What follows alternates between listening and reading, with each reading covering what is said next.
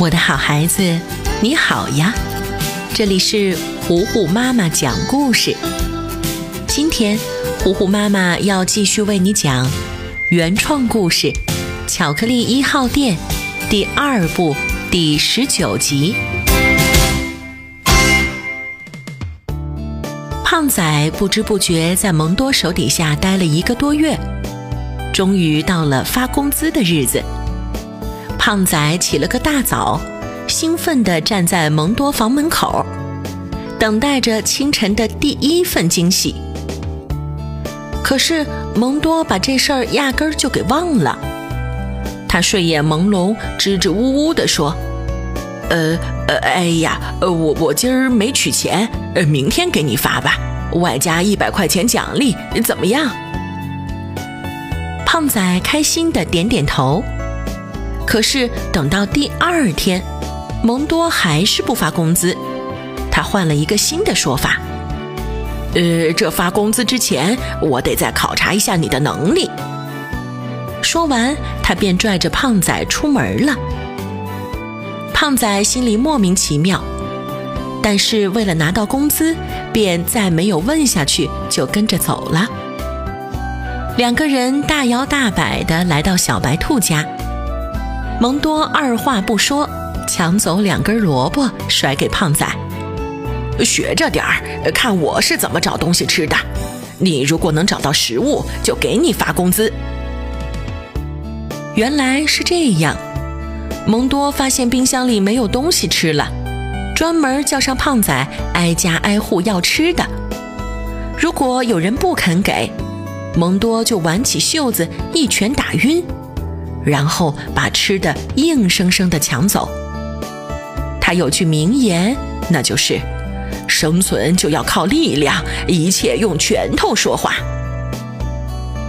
可怜的小动物们自然没有蒙多劲儿大了，只好乖乖的把口粮交出来。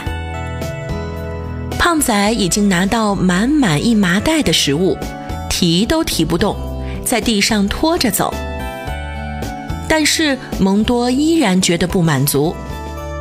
他扫荡完整个森林，最后把目光锁定在了巧克力二号店。只有拿到巧克力，今天才算是圆满。快走，胖仔！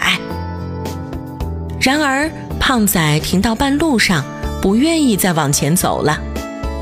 他一直记得菲菲象当时给他的帮助和鼓励，所以就不愿意去伤害他。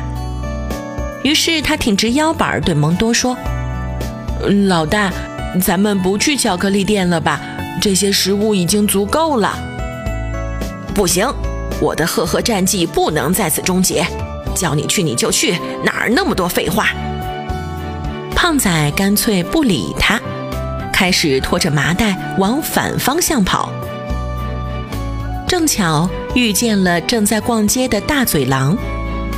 让大嘴狼把消息带回去，然后继续抵抗蒙多。蒙多，你不给我发工资，还到处抢别人的东西，每天不务正业，你并不是一个称职的老板。蒙多冷笑一声，继续往前走。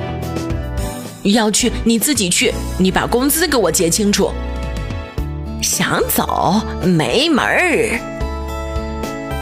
蒙多把麻袋往胖仔身上一丢，然后拿绳子把食物和胖仔全都绑在大树上。你给我等着，收拾完卷毛可可，我再来收拾你。幸好没等一会儿，大嘴狼带着菲菲象来了。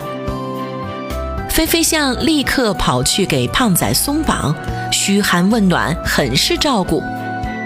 而大嘴狼却想把胖仔暴打一顿，从他口里套出更多的蒙多的秘密。这下，大嘴狼和菲菲象之间也产生了矛盾，两个小家伙站在街上吵个不停。突然，远处冒来一股浓烟，烧焦的味道扑鼻而来，然后两三辆消防车。警车、救护车从大街上呼啸而过，大家纷纷猜测是哪儿着火了。飞飞象忽扇着翅膀从天空俯瞰，顿时吓傻了。着火的地方竟然是巧克力二号店。大嘴狼咬牙切齿：“啊，肯定又是蒙多那个家伙干的。”小朋友们，你们觉得是这样吗？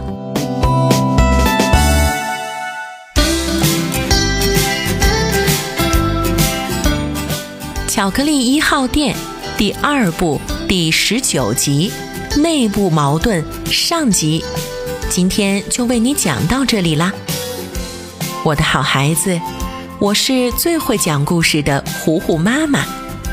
如果你喜欢我，欢迎你来微信上找我做好朋友。你可以在微信公众号搜索“糊糊妈妈”，加微的那一个就是我啦。那今天就到这儿吧，巧克力一号店的故事，我们下一集再见啦。